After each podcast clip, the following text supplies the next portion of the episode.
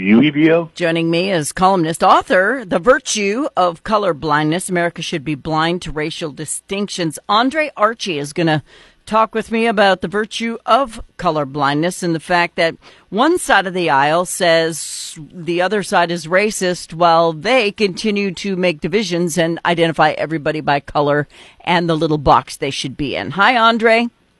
Hi, thanks for having me, Fawn. I appreciate it. Yeah, thanks for being here. Where's your book available?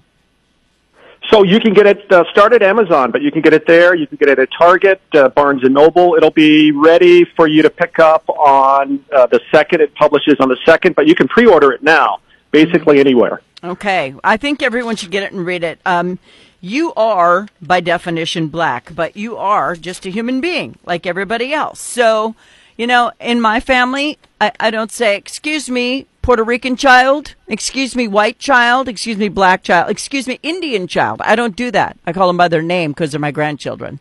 We don't we Right. don't really care which box they fit in, but it seems like in America, every time you can fit into a niche of some kind, they want to put you in it and then tell everybody who doesn't identify you as being on a pedestal that you somehow are phobic of something or you're racist. And I think it's ridiculous.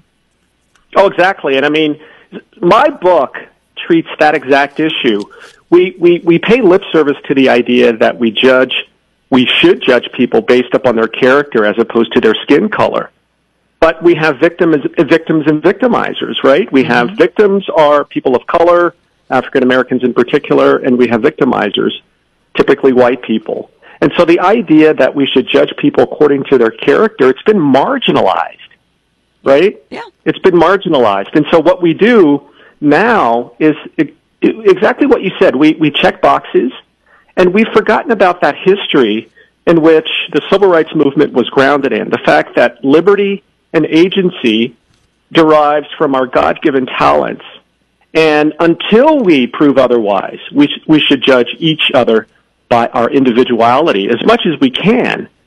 But when you think about what's happening in Evanston, Illinois, I don't know if you you read about this case, but they're they're they're separating the the, the students there according to their color, right? Their Yeah. their ethnic identity, and and the, the the teacher has to be the color of the students. And so I'm surprised we don't hear more about this, but this is sliding back. This is taking us back to Plessy versus Ferguson, right? Separate but equal. Mm-hmm. And so my book is, is, is designed to address that issue by first looking at the Western philosophical tradition and this idea of character and how it influenced Frederick Douglass in particular, and then by extension, MLK, Martin Luther King Jr., and the Civil Rights Movement. And so I really hope that when people read the book, they'll see that we've, we've, we've moved so far away from that tradition that it's become dangerous and pernicious. Well, and it's gotten to the point where people are being victimized for no reason, just for being a certain color. And that used to be called racism, but now racism Yep. is just being white. So, you know, we we we fought this whole thing trying to get a, the Constitution changed for full recognition of everybody. A whole war was fought to make sure, well, partially, that everybody would be equal. And now we've got these people who think they're virtuous because they are putting people who do fit in the box on a pedestal, giving them jobs that they are not qualified for above other people who would be qualified, and acting like if we don't agree with that, then we're racist. That's right. I mean, just look at Harvard. I mean, look Yeah, at what, look what look at just happened. I mean, it, it's it's it's absurd. And in fact, I, I have a, a a- a daughter who is a junior. She's going to be going to college soon. So we've looked at a bunch of institutions. Don't go to And Harvard. so there's one. Don't go to Harvard. but there's one. But there's a liberal arts school here locally in Colorado. Uh, it's a very good liberal arts school. The first thing that they tell us on the tour is that they're an anti-racist institution. Now, a lot of people think that anti-racism sounds innocuous. Uh, of course, we want to fight racism, but they don't realize that's attached to a person by the name of Ibram X. Kendi. This idea of anti-racism is just the opposite. It promotes division. It promotes racism.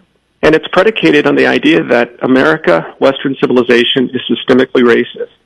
And so when they told us this at this college, it was just mind-boggling. They're going to couple their, their institution, hundreds of years of, of academic excellence, they're going to couple that with anti-racism.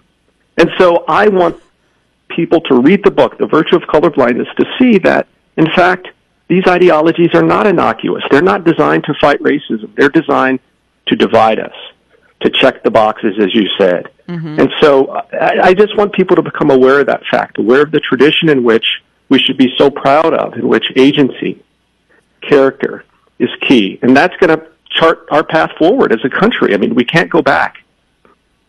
I wish we could because this all just popped up about eight years ago. It was the weirdest thing. It came out of nowhere. I guess they've virtually been working on it for a long time, introducing tidbits of CRT into classrooms without us understanding what they were actually building upon. But this really has emerged into American politics in such a way that we will not punish people who are literally not shaming people who want to hurt Jewish people just because they're Jewish. I mean, that's right. Where are we at? no, that's right. And and I mean, it, it's been around longer than eight years. I mean, it it really got supercharged with the death of George Floyd. But these yeah. ideologies, they were in academia for for many for many generations, really since the '80s. Uh, you have Derrick Bell, uh, the the grandfather, the father of critical race theory. Mm-hmm. But it's really with the death of, of George Floyd that you see the flourishing of these ideologies sort of breaking out of the walls of academia, entering into the mainstream. And a lot of Americans just don't realize how pernicious these ideologies are. And so, of course, if you think America is systemically racist in Western civilization, and it's all about privilege and white people are privileged, it was, I mean, it was a matter of time before Jewish Americans were targeted. And so, and so we're seeing that exactly. I mean, that's always been a part of the ideology of CRT and diversity, equity, inclusion. It's about privilege and it's about victims. And you have a certain group of people who are, are privileged. And so that's why it, it's so hard for presidents at these universities and students to condemn what happened uh, to it, uh, the, the Israelis. So it, it, it, it's important that we understand what we're up against because they're quite powerful. And I think they're getting a bit more powerful unless we can speak up. Well, I hate to admit this, but I've been digging for about 48 years and I still can't find that silver spoon in my butt. I cannot find it. I don't know where it went. It must have fell out somewhere and I just didn't get that lifestyle. I don't know where it happened, but the ideology that comes along with the fact that you're privileged because you're white, they say doesn't come down to money or anything else. It's that you'll get hired better. Your, your name won't set people off. My name is Fawn. People who don't know who I am, they think I'm black to begin with because of my name. Uh-huh. So, you uh-huh. know, I, I understand that there are some aspects of racism that are alive and well when it comes to America. We're not going to lie and say it doesn't exist because it does. Right. But when it right. comes to individual cases, let's take George Floyd. Um, did Chauvin kill him? Or did he die of a heart attack, drugs, and having his heart blow up? I mean, what did, what actually killed him? Nobody wants to know the intricate details. Now, I think Chauvin's a jerk. I think he would have done that to anybody, no matter what color they are, because he is a puke. But I don't think he murdered the guy. I think he should have gone to jail for uh, using way too much force. But I don't think he killed George Floyd. I really don't think he did. And a lot of people are still pretty upset about that on both sides of the aisle. Well, I, I just think we're we're to the point now where we can't even talk about that. Right we, we, we can't talk about it because well, we are now. things are so well, well, well, well, well, well, things are so divided. I mean, it, it, even the facts get uh, interpreted radically different. Mm-hmm. I mean, we can't talk about the history of George Floyd, his his personal history. We can't we can't talk about that. No, and so I think it's difficult to have any sort of conversation about these issues when we have these ideologies in a public square that make it impossible almost. Yeah, and Hollywood's because, not helping and Hollywood doesn't help because mm-hmm. they they they've already chosen which side they're on. Yeah. And so I think that if we reacquaint ourselves with this tradition that I talk about in my book, The Virtue of Colorblindness, I think we'll at least have a vocabulary to at least you know get to a place where we can talk about these sorts of facts. And in fact, I have a chapter called Comfortable Racism, and mm-hmm. basically what I argue there is that it, it we have an exhaustion with race, right? So it's sort of a middle class exhaustion mixed with anti-racism. And so it's as if most people are just throwing up their hands and saying, okay, anti-racism is fine. At least the kids will learn something about our history. but they don't realize how dangerous anti-racism is. And so I want people to, to, to be aware of the fact that there's a, there's a way, there's an alternative. And even with black Americans, there's, there's a lot of black Americans who agree with me, but we have to speak up. Everyone has to speak up and to sort of rediscover this tradition in which the only way we can survive as a diverse country is to be colorblind. And I think perhaps we're going in that direction with the ruling against affirmative action, but we'll see over the next five, ten years if in fact that's the case. Well, and you know, with families like mine, and I, I say it all the time, we are so mixed with everything that we can't be racist or we would have to hate a family member. And it's confusing to the children who are a little bit of two or three different races as yep. to how they're supposed to which, where am I supposed to land on this one? You know, it's it's confusing. And then you mix in a box exactly. of homosexuality or something else with that, and now they're really confused about where they're supposed to land on this one. It's just it's unfair to the kids.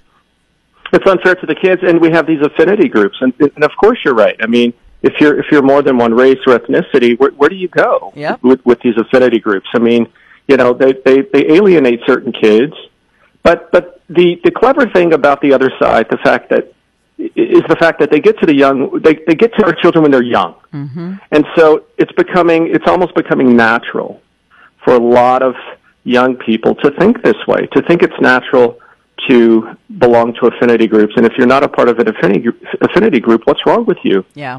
So and, and, and this goes back, I mean, when you look at dictators, when you look at even in, in, in ancient philosophy, there's always talk about the educators getting to the young because if you can get to the young, then it just becomes natural, right? You can shape so their mind, yeah. It shape their minds, and so that's where we have to start in part as parents, as families, as communities, because otherwise, when we send our older kids off to college, they're not going to be grounded in any sort of principles to fight back against this stuff. And so uh, that's what scares me. It scares me a lot that you know, we have these vulnerable kids going off to college, and they just can't uh, come up with the arguments to argue. Well, to speak up. I've got two minutes left, and you're a successful black man. So, you know, I, I have a grandson who didn't speak till he was almost five, and, and a kid who is black. My grandson is white. This one happens to be all white.